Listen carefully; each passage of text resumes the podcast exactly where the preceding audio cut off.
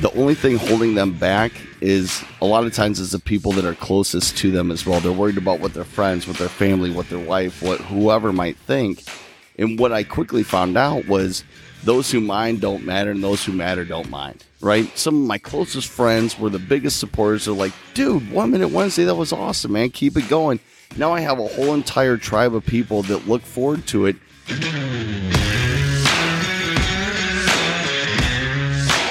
It began with two guys becoming friends around cycling, great beer, and strong coffee. This is the 2120 podcast. Two guys, one subject, 20 minutes, zero excuses. Gee, Oh, for sure. You I've know. seen those. yep. Yep. Very true. There you go. All right, let's get this podcast started. This is episode 51. That's kind of cool for Matt. You and I, we just, we, our first 50's done, our second 50 now on the way to 100 and beyond. And so that's kind of a cool thing to celebrate. The other cool thing to celebrate here on episode 51 is that the first time that we've actually decided to bring in a guest. We did it early with with Elevate, but that was a little different. So now we've got a guest today. And so I want to welcome Kyle Steele to the episode. Kyle Steele is the most interesting man in leasing, and he is the creator of One Minute Wednesdays. You want to check him out on LinkedIn. So, like, tell us a little bit about yourself, Kyle. background uh started seo expert about three years ago ventured out on my own had zero clue and zero marketing dollars so i started one minute wednesday because i knew that linkedin video was very big in that sense started one minute wednesday coming at you every wednesday and i had zero clue what i was doing zero clue on how to do anything with video or anything else but i just started my first video, I always say you can see my nose hairs. It was t- totally terrible. I have a Bob Ross shirt on today that I, I actually still can fit into, which is a miracle in itself. And just started recording vertically, and it was terrible. You can see my nose hairs. And I talked about Bob Ross being a drill sergeant in the Air Force and it just evolved from there, right? And that's led to a lot of different opportunities. Currently with Amur Equipment Finance, uh, they they were big fans of what I was doing from a digital perspective, and that's just kind of led to where I'm at today, where I actually have decently edited videos. People come to me for advice, and it all started because I just made the active decision to get started.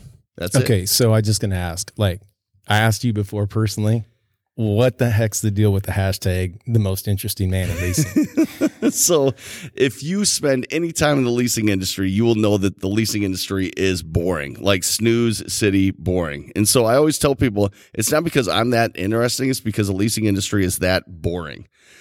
No innovation, no forward thinking, hardly any outward marketing or videos or anything like that. And so it comes from the, the old Dos Equis guy, right? The most interesting man in the world.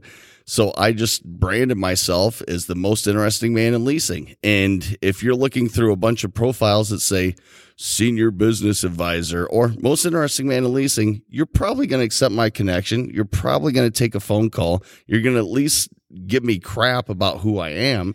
So at least I get a conversation started. So I get a chance to prove you right that I'm actually interesting or prove you wrong that I'm not that big of a egotistical guy either. Right. So it, it, it gets attention. You know me, I'm big on personal branding so you can actually get through to people and it accomplishes that. Well, welcome. Like it's it's Thank exciting you. to have you, man. So, um, you know, here's here's the thing. Matt and I drove here today to meet you, and we talked to zero about what we would talk about today, and that's just how this thing goes. So today it's kind of like we're breaking convention because it's normally two guys, one conversation, twenty minutes. Now it's three guys, all wearing hats and all sporting beards. By the way, that's a new That's- that's a new look for That's Matt. a new, new look for me that I'm debating whether it's a stay or go. It's Yeah. good. Yeah, It's and the timer, like seriously, the timer's kind of put away because I don't think we're going to contain this conversation in 20 minutes. So No, I think something that stood out was the comment that I had, you know, that you made that you said, I had no idea what I was doing, but I just did it. And I think that's a great topic for today because there are so many people that want to do something different, but they're too scared to go make it happen instead of getting out of your way and, and, and doing that. And I've, I have mad respect for people that, you know, even in my business that quit my job to go do something else because it's what, it's what they want. Like I, I can't fault them for that. I give them a high five and praise and say, go get it. You can always like here's my number. Call me if you need help with something or you need to come back. But you don't you don't see them come back because they they have that drive that says, I do see something cool for myself. I want to go out and get this. I want to be my own boss. And, you know, we have a buddy, Josh, and Josh started his own construction business and he's been doing, you know, union construction for years. Like he went out on his own and, and you know what? Like Josh just committed. I'm going to do it and his wife got behind him and met with Jim and got a logo and the logo's badass. And now he is so booked up that my riding partner is not my riding partner anymore because he's too busy for me. You know, like I can't be mad at him because he's doing he's doing good things, but like my buddy who used to ride a bicycle next to me on Saturdays and Sundays is now doing all his projects, making bank. And um, no, I have mad props for Josh too. So uh, congrats, man, for, for you to do that. That's great. Thank you. And, and and that's the sign of a good leader right there. Right? What you said I can't fault them for that. There's a lot of leaders that want you to think it's only safe but, but behind these walls. If you leave these walls, bad things will happen to you out there, right? When you say to an employee, go get them, let me know how I can help, and you give them a high five, and they're not a boomerang employee, but they know that they do have the ability to come back if needed, that's a sign of a good leader, man. Like, I don't know you, but that tells me everything that I need to know about you because you support people to help them further their growth, period. Not further their growth with Scheels, not further their growth with anything else. It's about furthering their growth, period. Dude, it's selfless instead of selfish, right? Yes. When you can when you can celebrate somebody going out on their own and you truly mean it and you're behind them and you want to encourage them. Like that is that's a sign of not just a great leader, but if that's the culture of that establishment, yep. you know that that workplace, that is amazing and there aren't many people that get there you, a lot of times it's, hey, we wish you the best of luck, but we really don't mean it. Uh, come back and see us sometime. We don't really mean it. No. And, you know, even in my own case, like some of those relationships that I had, they're not there anymore. Nope. It's uh, it, it is something to really celebrate. I'll never forget when I left Great America and I was going out on my own. I would see people from Great America, and it was kind of like oh, that's Kyle. He left, right? He left the the tribe, right? And I always say that's how you know somebody's put the cult in culture because it's not safe when you step outside of those boundaries. Yes. Oh. Yes, it is it, I I'm actually anti-culture at this point because cult is part of culture and there's way too many companies that embrace that where their leaders want to further their your career for their purpose not for your purpose. You know and there's there's just a lot of that going on but you're right Matt. There's there's a lot of people who the only thing holding them back is a lot of times is the people that are closest to them as well. They're worried about what their friends what their family what their wife what whoever might think. And what I quickly found out was those who mind don't matter and those who matter don't mind, right? Some of my closest friends were the biggest supporters. They're like, dude, one minute Wednesday, that was awesome, man. Keep it going. Now I have a whole entire tribe of people that look forward to it, even more so on Facebook now, which I, is actually surprising because I just threw it up there to let people know what I was doing, but they actually look forward to it. They find inspiration in it, right? And there's, and I've gotten a lot more inspirational, motivational with it. But when I first started, I just thought, I have zero dollars. I need to get out. I need to let people know what I'm doing. That's it. And sadly, what I also found out was the message did not matter whatsoever. It was the branding. Kyle Steele, SEO expert, One Minute Wednesday. When people were sitting around at a table and they're saying, Do you know anybody that does marketing? Do you know anybody that does SEO? Yeah, Kyle Steele, SEO expert, One Minute Wednesday. It was that repetition. And they could probably name two or three different, you know, one minute Wednesdays that I did, but it was the branding, the repetition that, that really brought me a lot of clients through that process. You don't know where you are going to go when you start out off on the journey, right? I heard this story about Alexander Graham Bell that he didn't set out to invent the telephone. He set out for a way for deaf kids to be able to communicate with their parents. Mm-hmm. And it happened it just so happened that the telephone was that product and he was able to monetize it. And now we have, look at the iPhone, right? It all started with some wires and who, who knows what the hell else, you know, Bell used. But the point is, you don't know where that journey is going to end a lot of times when you start. When you guys started this podcast, you didn't know anything about podcasting. You knew you needed microphones. No, it was just two knuckleheads talking. That's all it was. and now you're on episode 51. Yeah. Right? That cool. deserves a, a, a major, you know, cheers to you guys, man. Like, you didn't know where it was going to lead. You didn't know what you were going to do or how to do it. You just knew, let's just start talking. I value you as a friend and as a confidant. Let's just start talking about stuff. I, I got to share a story with you guys because you you've been inspiring like this thought that I had. So last week I was working with a small group, okay, and we don't get this group together enough, and so I'm like, we got to get we got to get you together, and uh, we bring them in. We're in a we're in a, a a place that isn't a great meeting place, right? So we're, we're actually using a skate and activity center in our hometown. And so they're sitting in the booth in there. I'm sitting on the edge of the of the pool table. Okay. So I have I have five or six people looking at me. First question, why are you here today? And just kind of like you don't get you get that like why are you asking me that? And so you get the obligatory answer of like, well, I was told to be, I'm supposed to be here. I, this is what I do. I'm like, no, no, no, no. See, and I kept pressing the question, why are you here? You. And still they kind of stumble. I probably asked that question a dozen times and I just kept pressing and emphasizing. And one of the ways that I, I started to tweak it was to ask them, um, why aren't there some of the other people here? What's what's different, you know? And so then that started to get a little different thought coming into it. And finally I, I asked it one more time. I'm like, okay, listen, why are you here? And I made eye contact with one young girl. She's in her 20s. She looks at me and she goes, I belong here. Like she said it like sort of confident, but sort of like in a question. I'm like, okay, now we're getting somewhere because what do you mean? What do you mean by you belong here? Like, I don't know, I have pride in what I'm doing here. And and suddenly the conversation started to change in the room. And it was so much what you were just saying. It's like you just got to start sometimes and you got to start believing. And you just for her to awaken to the idea that she belongs there and yet she doesn't have an official manager title.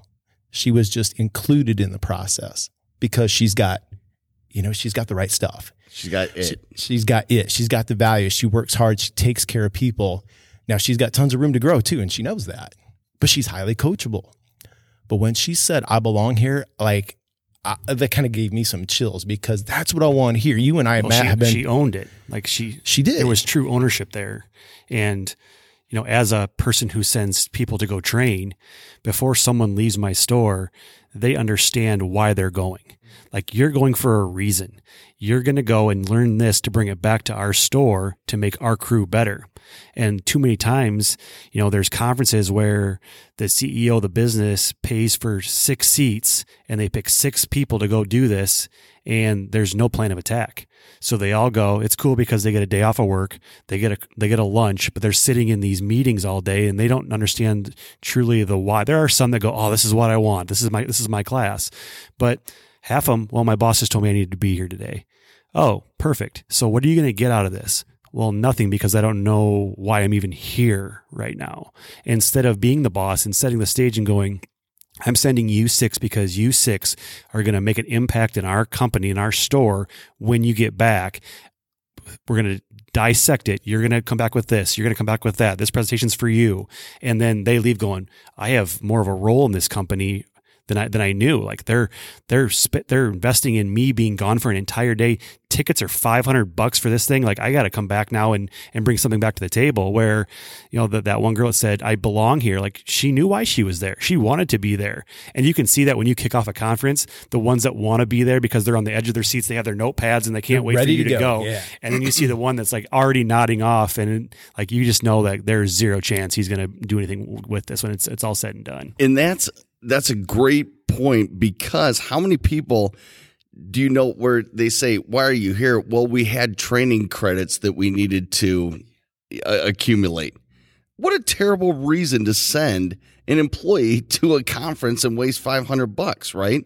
That person said, "I belong here." Right? She's not an actual leader per se, but they saw something in her and are investing in her. And so she's saying, I belong here. That's a powerful statement. And also, as a speaker, I know you're looking at her like, that's my Huckleberry. I'm riding with her today, right? Like that's that's who I'm speaking with. If if if I can just get through and empower her in some way, shape, or form, you see that in the real estate world where it's like, why are you here today? well, we need we need you know CUs, we need you know real estate class credits, right? So course credits. That's why they they need it in order to maintain their license. What a terrible reason to take a class. You're just checking the box. There's no value. Your time is so valuable, right? Your time is the most valuable asset you have. And so many leaders and so many employees allow their time to be wasted.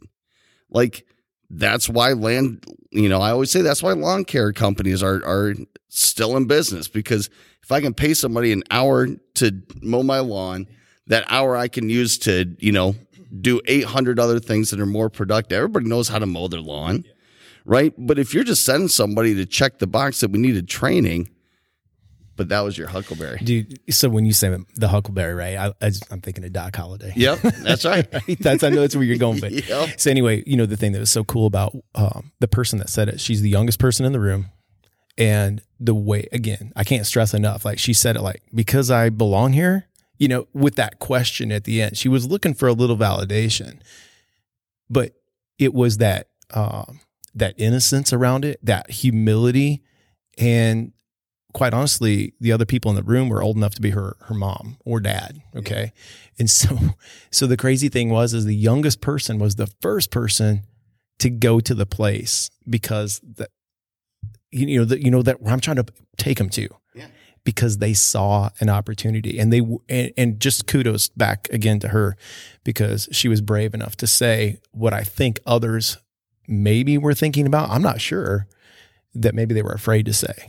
And that that's just huge because that's that's the kind of people Matt you and I talked recently about who do you want on your team? If you're going to sit down and talk to somebody you call them in and and you're like hey we need to see some change here or or maybe it's a little bit more of a of a positive meeting. It's like listen you've got some opportunities to go and here's where you need to get. Go like if you when you conquer these next three things like wow like the sky's the limit kind of thing you want to see that person show some fire. You want to see some energy. You want to see some excitement.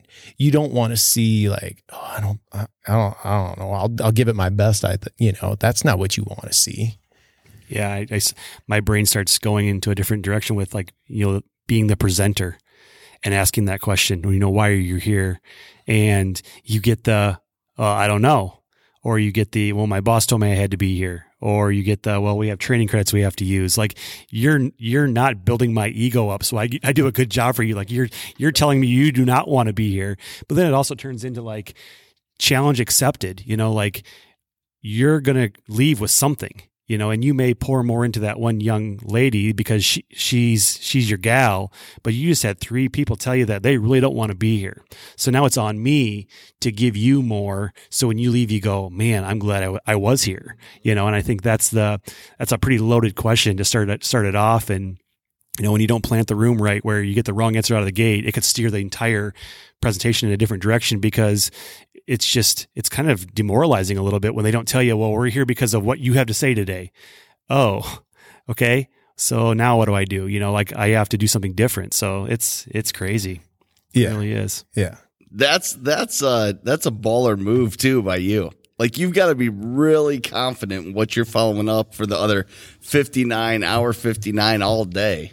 Oh yeah. Like I mean, I, you know, I, I've seen it. I've seen it where Yeah. you're, you're dead in the water and it's like he's not coming back from this. Oh, yeah, and there's panic in the, the presenter's Well, eyes. keep in now. mind, I wasn't. This wasn't a speaking. This was more of a coaching training session, Sure. right? So that is different because Yep. I had the ability to hang there as long as we needed to hang there, and uh, we did hang there for probably 15 minutes because once we got past the uh, here's why I'm supposed to be here crap, and we moved into I belong here, it changed like suddenly the mood in the whole room shifted and it became different. And then I, I did a Matt Fippen and later on in the session, we, we did the excuses thing. And so we wrote down excuses and which came back later on. So I had it kind of mapped out in on a little, like a li- literally a little notepad.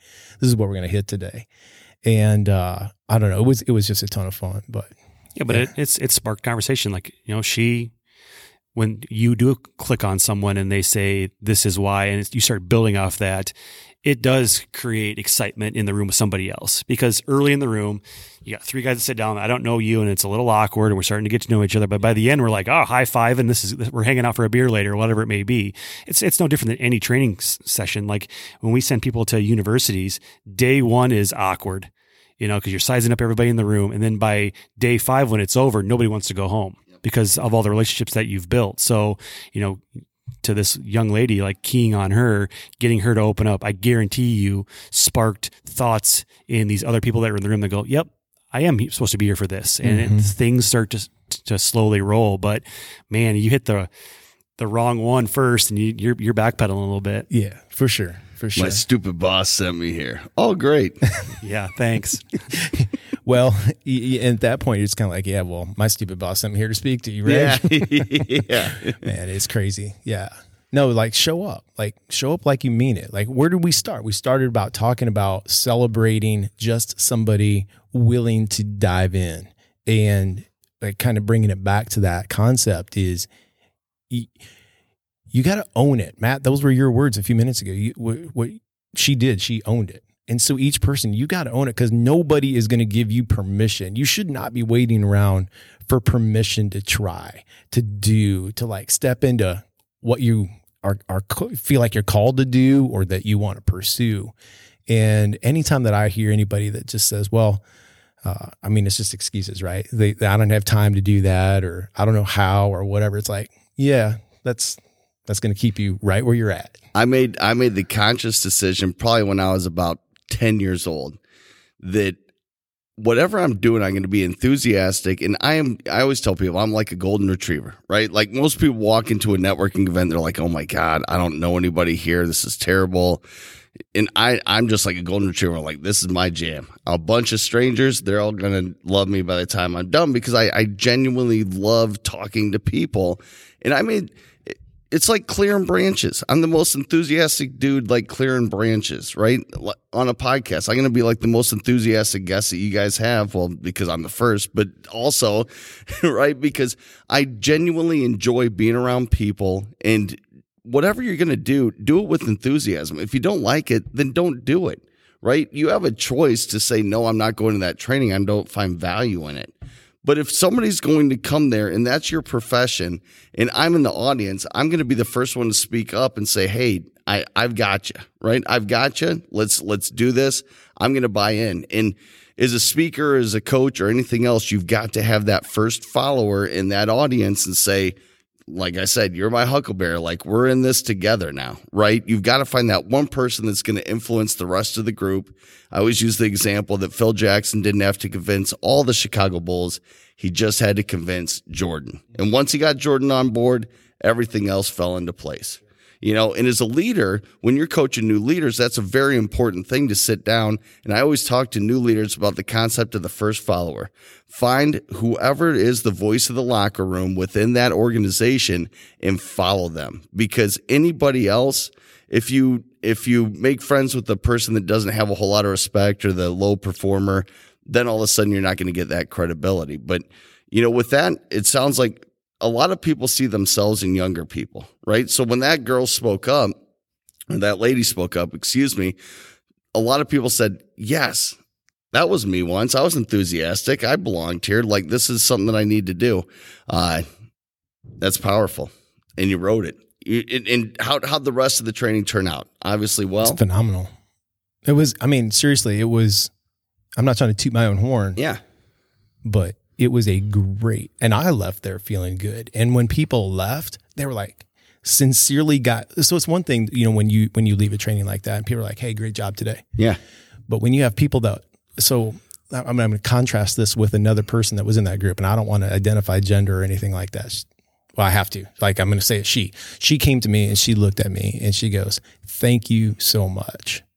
Now, uh, there's a whole lot more going on in that situation than anybody is going to know at this table or our listeners are going to know. For her to say that was freaking breakthrough. Like, it was really, really cool. So that felt awesome. You know, it just because what it is is um, what what that group tends to miss out on is that they're so focused on uh, the executing of a day to day high pressure stress go go go that they I mean to feel appreciated and recognized at times it's absent and so we're working on that we're working on that because that is so freaking huge I, I said it before um, one of the the greatest words that I ever had spoken to me were I believe in you and like you tell me that look out because I, you just unleashed me Yep. and I'm, I'm on push now. Well, it's Yep. that you made it. You used the word breakthrough, Yeah. and it's that breakthrough moment for both of you guys when you guys decided to go out on your own and do your do your thing. When something hits you in the face and it's like, I'm doing this. Like this is this is this is working now. Like I'm glad I'm, I'm taking this step, and it's that reassurance that I am doing the right thing. And there may be times where you know out of the gate you you start second guessing yourself. Oh man, is this like am I really doing this? And then you, I got to keep going. I got to keep going. then you have that one defining moment where it all clicks and you go, "Yes, this is what I needed. I can I can drive forward now." And that wheel is slowly starting to move where early on there is doubt. You know, there is the man, I have a, a family of, you know, three girls and a wife and can I really change my career, you know, halfway through my year and do this? Ah, I better not and you start talking to people and like, yeah, go for it. Let's let's make it happen. Then at the end of the day, it's on you, you know, to to do it. But when you have that breakthrough, oh crap, this is real now and it's working. It's like the the, the fun starts to come Dude, and the when- stress goes away. When you are 100% responsible, it like the safety nets aren't there anymore. Like you can't hide. Like it's you either do or you don't. Like you do or you starve. Like Here, here's the range of emotions that I experienced as, as an entrepreneur in, in one day's time. This is the greatest thing that I've ever done. Why didn't I wait so long? What the hell am I doing? Why am I doing this? Uh, can my family still collect my life insurance if I just get in a car accident because I don't know what I'm doing now? And then you get a call from a client and you're like, why didn't I do this sooner? This is the greatest thing I've done. And that's in one day, mm. right? Oh, Like you is. you've gone through it. Like that range of emotions is so peaks and valleys and just all over the place that I'll never forget driving back from Des Moines and speaking with one of my first clients that that we had and speaking with them and I was literally in tears after I got off the phone because I'm like I'm really helping small businesses better themselves and get more business. Like I'm uh, allowing I'm chasing my dream and allowing people to chase theirs at the same time. Like I was literally in tears because and that was about 3 4 months in I'm like finally that was like like you said the breakthrough moment right where i was like i'm actually doing things that matter and i can see tangible you know tangible growth w- within these relationships. And that was that was huge. I'll never forget. I was right outside tama just you know tears coming down like i'm doing this. I'm actually doing this. And then and then i found out about payroll taxes about a week later and that erased that so. Yeah, I don't I don't think that every leader is cut out to do what you guys are talking about.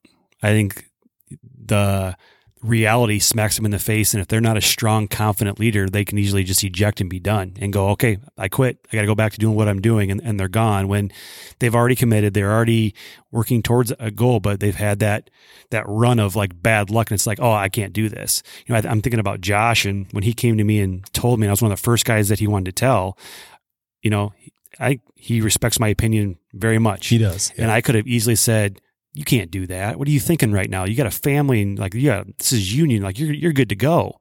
But I was so excited for him, and like my my first like I remember saying like, "We got to go to Jim." I, I see a logo with your beard and a, a hat, and like I'm I'm designing his logo for him, and I'm not even on his his team yet, and we're already. He's like, "Whoa, whoa, whoa, whoa!" Slow. I- Then we got to do Instagram. He's like, I, I, I just got to get like the stuff started first, yeah. you know. But I was already light years seeing him, you know, father and son down the road doing this. Like he's going to be fine, but he, like he, he came to me because he wanted my opinion. Well, in a, in a, if I was in a bad spot, I would say, yeah, well, I tried that and it didn't work. And like, why are you any better than me? And you you go, well, okay, yeah, you're probably you're probably right, and then it's done. You're a builder though. Like see that's Sure. you're an encourager. You Yeah. you and in fact you're also a challenger. So when oh you, yeah, there was a lot of challenges too. I had questions for him for Yeah. sure. Yeah. Yeah. And and and even, you know, in the sense of the, being a challenger, I also see you as like calling out the crap. Like, you know, you you, you care enough about the person to speak truth and honesty to them and and uh you don't let them like just slide. Sliding is not okay for Matt Fippen. No. and that's why I get I get I get so pissed off when um, you know, projects that that have money and funding don't get going. yes And it's like, give me that money. I'll, I'll take it. I'll do something really, really cool with it. It happens in our community all the time where, oh, we got this grant for this. And then we just, everybody sits on their hands where it's like, freaking give it to me. I'll figure out how to make it work. And people are just, they Listen, just let it go. I just gotta say something real quick What? because like we're talking about Matt Fippen, like Matt Fippen's a like a punctual dude and like goals and you like all this stuff you don't like slide. Dan Gable, like Coach Dan Gable, The Dan knows Gable. Not to show up to Matt's appointments late. Yeah, Even I heard him yeah, say heard him it, say that? his own words. Like he's like, "Oh, I know, I don't show up late for when Matt Fippen's Yeah, got a deadline." Terry Brands and Matt Fippen. I don't ever, I don't ever be like, cause I'll never hear the end of so it. So sweet. yeah no it's yeah it's it's it's funny that you say that but no i like going back to my thought about money because there's so much money and oh these organizations have it but then they, they just they don't want, they don't do anything with it because they don't have guys that all right i'll be there tomorrow at 7 a.m let's make it happen uh, well, I don't get up to like seven thirty. Well, it's fine. I'll be there at seven a.m. So I'll be ahead of you with the time you get there, and like th- that. That's that's so frustrating. And you know, kind of to rewind a little bit too, I'm thinking of like the employee that isn't right for your culture, but they find something else and they're happier now because of it. And you help them see that you're not Sure. right for us, but you're right for somebody. You know, and we have a line at our store in our company called "We promoted you to customer." Like our goal is when if if, if it doesn't work out, you know, it, like talked about the tribe and how he's not part of the tribe anymore. No, you're still part of our tribe because you're now one of our customers. Like we want you coming back and and, and buying from us. We don't want to see you at a competitor because we burned that bridge, and now you're saying screw you guys, I'm going somewhere else. You know, but you know, I I've I've, I've two people just popped in my head that weren't doing well in, in my store, weren't right for our culture, but they found something else and like they are super happy, thriving right now in their in this other this other company, and like you're happy for them because we benefited because we got better because we found somebody that filled that spot that was was better for us. They got better because they love going to work now, and their company picked up a, a, a rock star. So there's there's both sides of the coin. You know, you know the person that just wants to get after it and, and leaves and find something bigger for them, or the person that is struggling that needs something different. Like sometimes you have to help them see that too and, and push them out of the nest a little bit to do something else. and it has nothing to do with about nothing to do with them being a good person right i mean it's i think sometimes people get too attached that um, I, I can think of somebody from my past that their identity was so wrapped up in their job title and their income that they didn't know who they were and so at a moment they lost those jobs they lost their identity Yep. and would sink into this really low spot and so the best companies work on outplacement and we're going to set you up for success. And they have to be honest with them too. You know, you got to be honest about these are the areas that, that this didn't work. Hey, if you can work on this and that, you're going to be great. Yeah. And just helping them, like again, seeing them as a human being instead of that employee.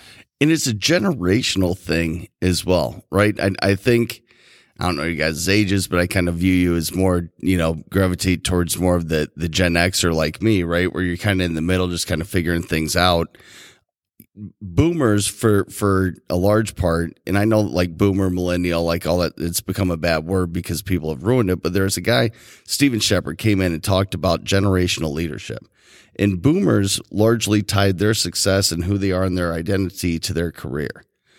Millennials really tie it to the causes that they they serve and, and things of that nature. And then Gen X is kind of in the middle. We were the latchkey generation where we just kind of figured it out. Not saying our parents were bad, but we raised ourselves, right? We figured things out on our own. And when it comes to it, a lot of times when you go to set out on your own, a lot of times our parents who are largely from that boomer generation view it as, you know, you are tied to your job title.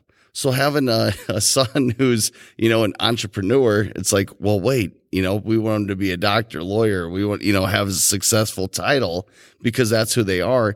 Whereas, you know, in the middle, you're just kind of the leadership style for, I would say for, for man, I don't know you that well, but is probably largely of here's what I need you to do. Let me know what you need to get there along the way. I'm here to help in any way possible, right? You just kind of, you're not going to micromanage, right? Because that's a lot of us have been micromanaged and we don't respond well to that. Here's what I need you to do. Here's what I expect the outcome to be. Let me know if you need help along the way. I'm here for you. And then you let them figure it out. And that's what our generation's done a lot of is just figured it out on our own, right? And so I think that's that's really what what a lot of the the leadership style that we can bring is allowing people to, you know, have scars and you learn from those scars and you look back and that's what really shapes you. But that boomer generation largely tied themselves to their title and their job and their income and everything else.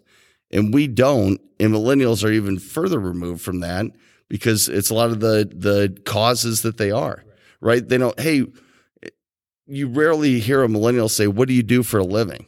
Right? It's like, what are you interested in? And it's the causes. I mean, that's that's you know, that's what I've noticed because I always tell people, I'm like, if you ever want to find out, you know, have a really good conversation with somebody and actually find out about a generation, there's two very powerful tools. One's called coffee, the other's called beer. Like those are the two most powerful things in networking that you can ever have and use to your to your advantage. Hundred percent, hundred percent. Yeah, you know, you know, buying into that vision. I was thinking of like trail building and how nobody had a clue how to build a trail. You know, so you bring in this organization that you you know builds trail for a living. They know this inside and out. They teach 10 people how to do this via a presentation. Then we mm-hmm. go out to the trail with tools and we start building something. And, you know, like Jim and I are, you know, doing it the wrong way or the right way. Who knows what we were doing. But, you know, when it was all said and done, you know, you look back and went, holy shit, we just built 10 feet of trail. Like this is, mm-hmm. this is so cool. Yeah. And like the, the kid or whoever was there that, you know, has no business even being out there like is now falling in love with trail building because of just getting pulled into something. You know how many times as a leader you know do you just grab someone and say hey i need you today. Come come roll, roll your sleeves up with me. Let's do this. And because you grabbed them you took the time like they're willing to do whatever like they had a blast you know they learned so much. And now like they're one of your guys or they're one of your gals now because you just said i i need you today. And you showed them something. You know like we we live in a world where there's a lot of broken homes and families where the, the first sign of a true dad is a coach or a PE mm-hmm. teacher that, you know, sees a kid and pulls them aside, or even, you know, a, a teacher like my wife who, you know, preschool, like, is a, truly a mother figure that's Sure. teaching them, you know, not, not to go pee in their pants. Like, it's just it's just crazy like where that is. But you know as a leader it's everywhere. You know are you looking for that next person that you could pour into and do something cool with? Or are you so focused on the bottom line which is dollars and cents that your head's in the wrong area. Like focus on that person. That helps you get to your dollars and cents you know getting them on your team getting them to buy into the vision. And then you look like like a guy like me 20 some years later i'm still with the, the company where i could have easily you know jumped from this to this to this. And because of one guy saying like i see good things. Come with us. Like i followed you know and looking back i would i would never change anything. But you know, as that boss, you got to get out of your office. You got to get on the floor. You got to go talk to your people and, you know, let them know that you're not just a letterhead on, on the side of the wall. Like you're, you're actually a person that, you know, is truly worth everything, you know, and they're going to give everything to you and like have fun with it. But man, I think there's too many times where that door is always closed and you don't know who that guy is behind the office because you never get to see him or you do when he leaves at five o'clock to go home. I love what you said, Matt. Like this is, I just think this is fundamental to leadership. You cannot expect people to do well when you just sit there and tell them to go and do it. So here's a list of things, go and do it. The best leaders are going to go take them over there. They're going to talk them through it. They're going to show them and support them and make sure that they have the tools. Be there to answer the questions. Encourage them when they do it right. Help them when they fall. Like all, it's just the most simple things. And yet, to your point, we get a lot of busyness. We get focused on the wrong things and we're looking at the analytics, the metrics and, and the numbers and all this. And we forget that there's a human being over there that's going, like, they told me how to do this, but I don't know what the heck I'm doing. And that is a scary place to be. And then you find out later that you you just went and you did it and they never provided any feedback for you until it's review time. And oh, sorry, Matt. Sorry, Jim. Sorry, Kyle. What you did today, uh, or what you've been doing for the last year or six months or whatever the time period is, isn't what we wanted. And it's like, that's on you as a leader then. Yes. That's not on the employee. That is 100% on the leader to come back and say, if that was to happen, here's the right way to handle it. I, clearly I have not helped you. Like we've got to miss. So I'm going to recommit and I'm going to work with you on this because we need to get to here and together we're going to get there instead of saying you didn't and you shouldn't and why why didn't? All these questions that you could have or the blame game because like that doesn't build people. Building people is is like coming alongside with them cutting out 10 feet of trail together. Whether whether that's in an office a manufacturing environment tech industry don't care. That's that's the way you do it. You come alongside. Well, yeah, and that that's why Washington was well respected as a general because he's a field general, right? Like he sucked at being in Valley Forge and like sitting there and drawing up plans and like relaying messages. He was a field general, right? And you've got you you need both. You need somebody behind that can concentrate and not have the distractions of being on the field, but you also need that good field general type. And Matt, it sounds like that's who you are as a mm-hmm. person. I agree. Is you're you're you're you're on the field with them. Leaders just the the worst thing that has ever happened to you know businesses is quarterly reporting because now you're just chasing that quarterly number because you need to report good numbers back and it's always looking backwards That's right. That's right. You're never looking forward, and you don't have. A lot of leaders are not afforded the time to develop people the way that they need to be developed. So you're developed into a money making machine each quarter, as opposed to actually developing long term leaders and long term followers within the company as well. Matt, there's people that work for you or work with you that should never be a leader, right? Should never be a leader but because they've been there a long time, people have that expectation that leadership is something that you should always aspire to. No, there's some terrible, terrible people that are leaders because they've been appointed that because they've been in their position three, four, five, six years. Leadership is a very lonely place. Yeah, the problem with that too is I'm I'm the leader now, so I've arrived. Yeah, I don't have to learn anymore. Yeah. I'm the boss. I know it all, and that's we. You're still sitting here looking at each other, smiling, going, "Yeah, right." you know, because that's not true. Like your learning curve has just begun. Like Yeah. it's going to continue now. There's there's no arrival when it comes to being good at that. No, and, and and you have so much respect as a leader from your team when it's obvious that you're doing everything for your team as opposed for people outside of the team. And the way that a lot of companies are structured is that that leader needs to perform for people outside of the team as opposed to the team itself. Right? Washington was all about the troops and he knew that he had to have the heart, mind and soul of his troops. Nothing else, right? Not Congress cuz Congress was actually true to form morons back in the day, right? And promoting people. And there's a whole story about Benedict Arnold. I could tell you about that. But the point is this you need to have the heart, mind, and souls of your people. And Matt, I would take it that a lot of pe- a lot of your people respect you because you do what's best for them. Right? I said I had you, you know, I have my assumption of you within five seconds when you said I give them a high five and, you know, tell them I can help you in any way, shape, or form. That's a field general. That gets the respect of Yeah. the troops. Yeah. Yeah, you have to, you know, observing is a big thing because if, you know, if you just sit back and watch things, you learn so much. You know, you learn that I, I've observed Jim come to work every day and today something's wrong.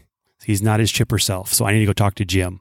You know, um, you know, I think of, you know, th- th- three daughters right now, two in junior high, one in, in, in elementary school. And you're starting to see some of the, catty girl drama show up.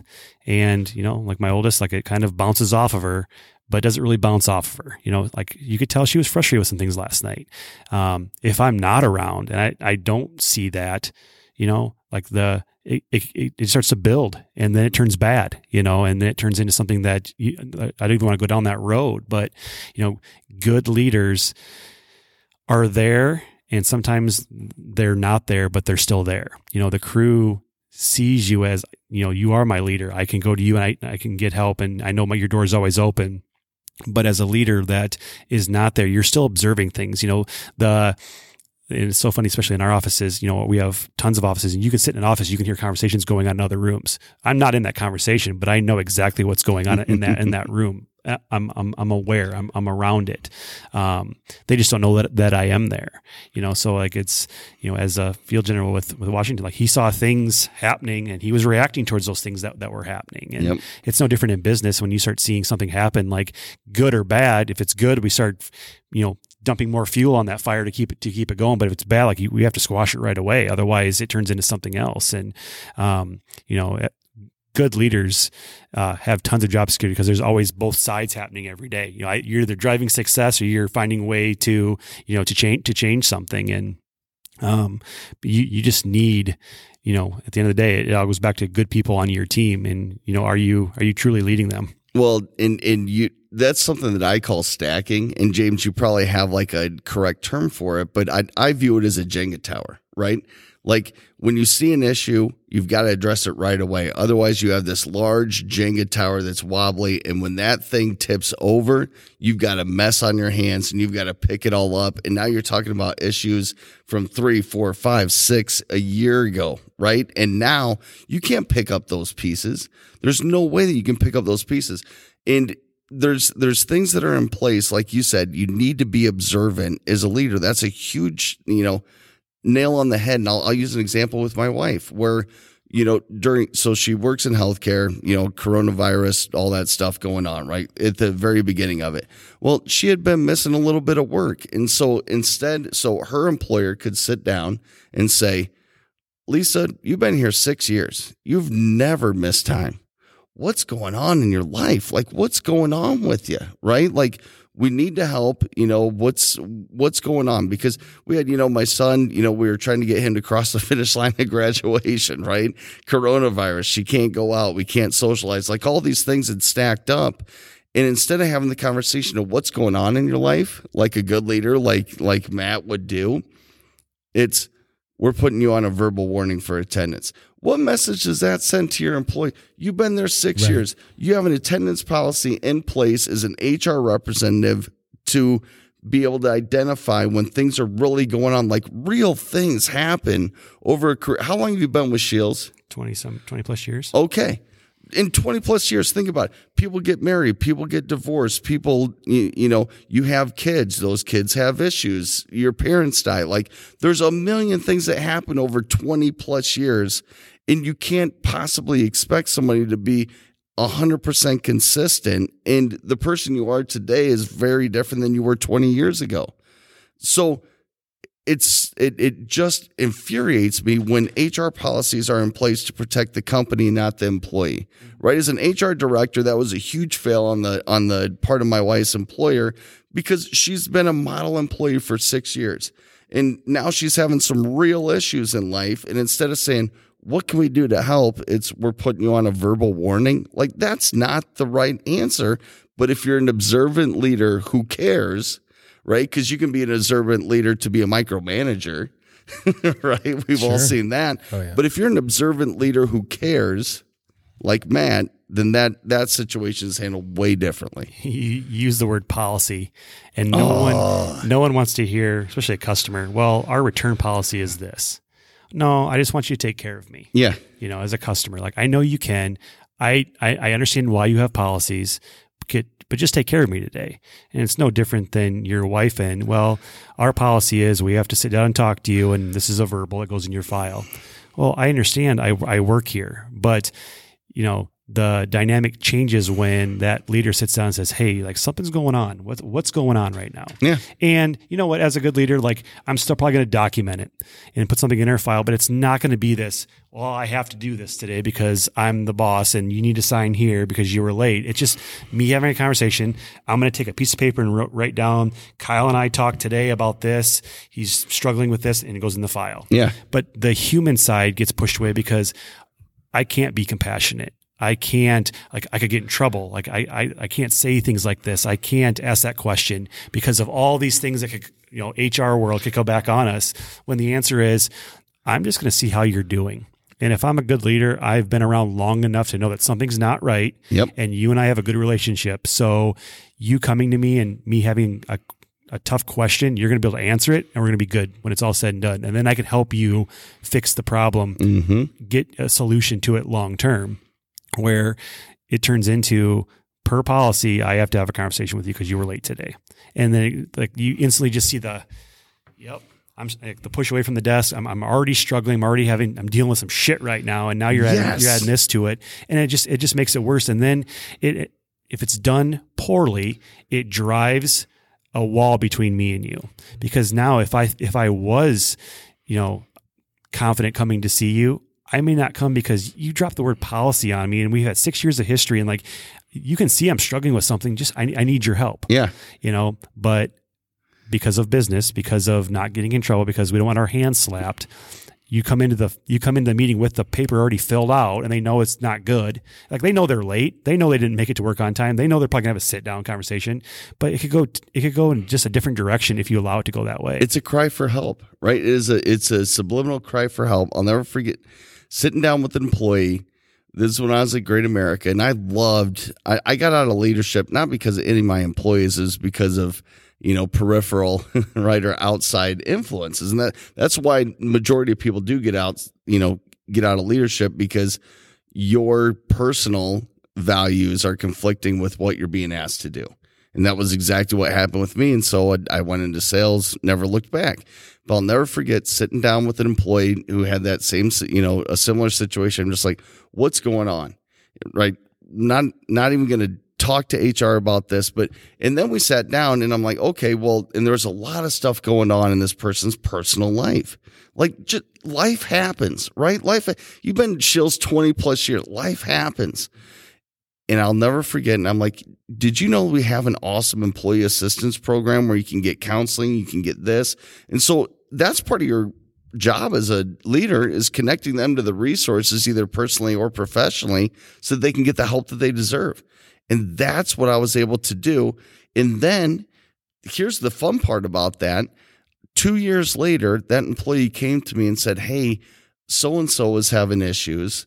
And I said, You need to call this person with mercy on their helpline and walk, you know, have them walk through it. It was, I don't know if you remember this, but remember when the courthouse was being built in 08, 09, 2010? I can't even remember. It's all one year, right? Um, that just merges together. But there was a guy that fell off the building and had collapsed to his, to his death for Ryan companies. Did you guys ever? Okay. So one of our employees, you know, a lot of employees actually saw that happen live. That's a traumatic experience, right? And I remember, you know, HR being like, well, should they use sick time or what? I'm like, I don't care what time they use, floating holiday. I don't know what time they use, but they need time off to process this. Like, let's get these people some help because when, when you see that, right? You need to. You didn't wake up that morning expecting to see That's something exactly like that. right. and that will impact your ability to focus, your your Yes. ability to serve a customer or a fellow employee, whatever it is. Yes, you saw a human being like literally, you know, in front of you. I mean, I, I can't even talk about it because it's so, it's just, you know, you, you can't even process that. Is and so it's like, what? Big time here, and I'm going on an HR rant. Sorry, Matt, but I, I think that I think you know HR has gotten so far away from actually being a resource for human beings right? When I hear terms like human capital management, I'm like, are we in the Hunger Games Wow. or are we in like, you know, Yeah, I agree. human capital management sounds like something out of the Hunger Games, not out of like talent acquisition, right? Like I think of like you do, cur- you know, you do like cattle herd management. You don't do human capital management. What's that? Human capital? That's that is like a terrible term.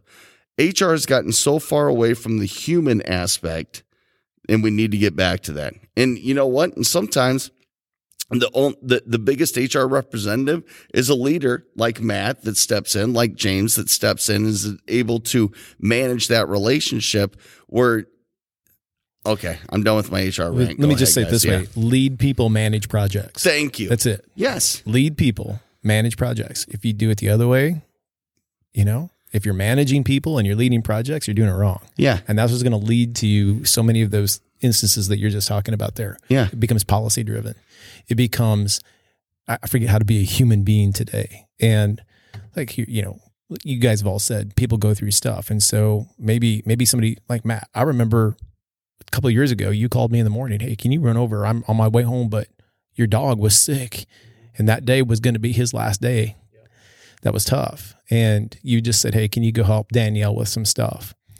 It's just about being human. Like we can do that for people. And um, that was a friend situation right there.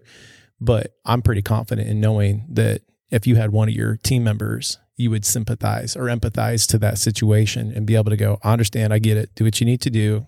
We'll cover. You know, this is we don't have to have a policy for everything. What we need are values. Values guide it. It's a part of the culture. Yeah. You know, and I, you know, early on, I think of how I was a poor leader. And you know, I remember taking a phone call from someone who was calling in because they were sick. And through the conversation, they ended up showing up, coming to work because I steered the conversation in a way that they thought, well, I'm, I am sick, but I, I, have, I need to go in because Matt needs me there. And I'm looking at going like years and fast forward, you go, that was so stupid. Appreciate you being sick. Get feeling better. We'll be here when you get back. Let us know if you need anything and leave it at that. But here's someone that's calling in that's physically been throwing up, you know, whatever it was. And because I made them feel like they needed to be at work today, they came to work because they, they wanted to, they, they thought they needed to be there. It, you know, you have to assume goodwill. You have to assume that you hired the best person for the job. They're going to be great for you. They're a great human being. And I teach it in sales training where, you know, we hired you because you're an awesome human being. Like it's to sell products. We're not, we're not hiring you because you're a sales associate. You're going to be a human being who gets to sell stuff. That's, that's the cool eh, side of things. And, you know, sell, sell stuff because you want to because it's your passion and because you have connections with this customer. Don't sell something because this is your this is your job title. And if you've done a good job in hiring that trust ought to be there, yeah. right? And it, it, and it's good because you like you know to, to go back with your story I may look at it and go, I, I, don't need, I'm fine. I saw that thing happen. It wasn't a big deal in my eyes. But to you, you're like, you're freaking out going, this is the craziest thing I've ever seen in my life. I need to process this. But we kind of put ourselves in that person's shoes and go, well, if it was me, I'd be here the next day. And we talk about, um, you know, having babies at work, you know, and well, the, the dad doesn't get much time off. Well, well, I, I, only took a week. I only needed a week. Well, I was back the next day. My wife was fine. She was good. And it's like, everybody's different. Like if, if he needs a week to go be with his child, let him go be with his child for a week. You don't, you don't understand like what, what she needs compared to what I needed. You know, I had a mother-in-law and my mom and sisters that were all there. Like I didn't need to be there. So I could go back to work, work the next day if I wanted to. You wanted to leave the house. I wanted to leave the house. Like I want to go back to work. Hopefully Daniel's not listening to this right now. But you know, it's it's it, everybody's different. But we just kind of put ourselves in that role and go, well, if it was me, I'd be back to work the next day, no questions asked. I've I've and if like from this too, like I'm thinking to myself of, well, there's been multiple times I've been super sick and I've I've come to work. So why why do you get the day off? No, don't do that. Get out of your way. Tell them get feeling better. Tell them call me if you need anything. And guess what? Next day they're back to work. They're, they're feeling great. The, the, it's good. The, the the best line that I learned in all of I don't know if you guys have ever read First Break All the Rules, but it's a, it's a really good book on leadership, right? The biggest thing that I ever learned from that book was that the golden rule is wrong. Treat others the way that you want to be treated. That's incorrect, right? It's the platinum rule of treat others the way that they want to be treated. Like for instance, Matt, if I'm working for you and I'm salesperson of the quarter. I want a ticker tape parade. I want, you know, I want to be going down Main Street, people throwing, you know, confetti, all this other stuff. You might have another, empl- now that's me. If I did that for some of your employees, they would be literally hiding underneath the float and being like, this is the most embarrassing day of my life. So, what matters to them? Maybe it's, you know, you get them a gift card for the brown bottle downtown and tell them to go have a nice, you know, meal or whatever that is treating other others the way that they want to be treated is huge with leadership because leaders often say, I did it this way, so you'll do it this way because this is the right way. And that's tough, right? Because, and I'll let me ask you this Did you treat people calling in um, who had sick kids differently before you had kids? Or think oh, about I'm, that differently? I'm, I'm, sure I did, you know, like we were, I mean, you have no responsibilities. So I'm, I'm always working. And then it's, well, I'm always getting, the other side is then you're having somebody stay and help out. Well, you're always coming to me because I don't have any kids, and you know, like it's different because yeah. I'm, I'm, I have nothing going on. Well, no, I, I I asked you because you're always one that wants to step up. No, you're the, you're coming to me because I don't have this, this, and this. like so, it opens up a more more can of worms instead of you know just being compassionate and going, I get it. Yep. I totally understand. We'll figure it out. We always figure it out. Don't worry about us. Get better. And the next day they come in and they're better and, and it's good. And you didn't like there was a stronger connection connection there. Um, but I, I think you have to be careful too because there are some that you know this is the fourth or fifth call a month that oh he's sick again, you know. But then that opens up another can of Yeah. topic for another different Well, time. well Yep. that's and that's kind of what I was thinking is like, oh my gosh, let's how much time do we have today, right? Yeah. But let's um as we kind of wind down here, um, let's go go around here, Kyle. I'm gonna have you like, what's one piece of advice that that maybe you heard today or that that was triggered that you like would want to share as we kind of close down?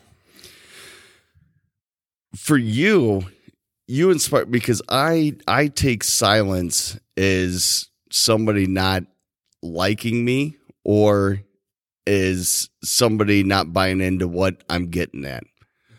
Now, when you talked about the the lady who said I I belong here. Yeah, if you want to set the tone in any meeting, any room, any training, anything, you have to be willing. Okay, we're all married guys here. If you make it your wife's idea, it will always work, right? That's the secret to marriage. Like, Sure. whatever you want to do, you got to make it your wife's idea and she's going to buy into it. You made it that room's idea. And very few people are willing to be that vulnerable and that awkward, candidly, in a room full of people to allow the room to draw their own conclusion. I suck at that. I I cringe at the thought of that, but I think about how that set the tone for the rest of the conversation that you had throughout that day, and that's something that you have to be willing to do in order to get the results that you need yeah, that that is my biggest takeaway and i just i kept thinking about how i would have handled that situation where i would have wanted to jump in and say no it's because you belong here right i wanted to tell somebody how they should feel as opposed to allowing them to come out with their own conclusion on how they should feel yeah, yeah. It's, for me, it's it's just three words: just be human. yes just be human Yeah. right It- it- everything that we talked about today was you you could tie it back to that and that's you know what's kind of cool about it was um i think it's easy to accept those things as reality but when you're sitting in a you know a, a little group like this and you got two other guys that are sharing stories and they're talking about experiences that they've had every single one it affirms that concept. So like if to me, like if you're listening to this podcast today and this is convicting of you and you're going like, I can do better in that that area, like just be human, you will never regret that investment right there. nope I think for me, it's the power of connections. You know, obviously, like this is the first time I've met you, and I guarantee you that's going to spark me getting your phone number later, us getting back together and doing this again. Um, but it, it, it, it takes getting out of comfort zones and you know meeting people and you know sitting down and having a cup of coffee and you know the I, think the coolest thing kind of where this podcast you know spawned from was talking about leadership and like I know the content that's going to come out of his mouth. You know, the content that you shared today wasn't anything mind blowing, but the way you said it, I went, "Ooh, I like, I like how he, how he, how he said that." So, like, you're definitely stealing, you know, things out of your mouth that I'm going to use later for for training or for leadership or Uh, sharpen, uh, iron sharpens iron, right? exactly right. we're all So- a tapestry of plagiarism Yep, exactly right. You know, and it, I'll be the smartest man in the room, and everybody's going to go, "Man, like that was a mind blowing comment." Well, it was Kyle's comment. Nobody, nobody heard on the podcast, but I, I just shared it today. That's right. You know, but it's yeah, it's it's it's connections and um, you know just personal growth. You know, when you put yourself around people that you know will challenge you and will ask questions and not just take yes is the answer, but we'll get there eventually to to say yes. I think that is is one of the big things. So. I appreciate you being here today. Yeah. Yeah. Well, I, I appreciate you guys having me. And if there's anything that I can say, and James, you know this because you create a lot of content, Matt, I, th- I feel like, you know, you, you have this podcast and there's a lot more content that you probably want to create and, and get out there. When you create content, you have this mental Rolodex that you can go back on, right? And I think about myself with One Minute Wednesday. I literally have 150 different lessons that I can fall back on, right? Like Flaming Hot Cheetos and the guy that created those, right? He was a, a janitor with a fourth grade education. Nobody knows that, right? That's great One Minute Wednesday. There's that. There's Alexander Graham Bell. There's Bob Ross, right? When you create content, you just have this mental Rolodex that you can come back on. And I say we're a tapestry of plagiarism because we are, right? I steal stuff from James. I'm going to steal stuff from you. And you're just this tapestry of just one lesson that you've learned along the way from different people. Well, the one minute Wednesday was certainly an inspiration, plus your encouragement to me to start the jam sessions. I love the jam sessions. and I'm going to hold you accountable to keep those going There too. you go, man. I'll let you. I want you to. Awesome. All right. Hey, this has been great. My name's Jim. I'm Matt. I'm Kyle. We'll catch you next time. Thanks. Well, whether you're a longtime listener or brand new to the 2120 podcast, you know that Matt and I are passionate about helping you create a great customer experience. But did you know that we can actually help you do that in your business?